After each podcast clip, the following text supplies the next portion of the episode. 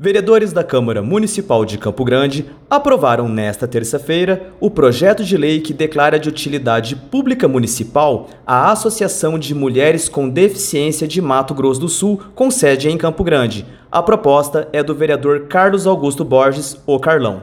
É muito importante você reconhecer uma entidade como essa através de lei municipal.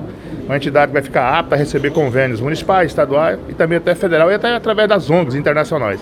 Então toda entidade organizada, ela tem muito mais chance de atender os seus associados.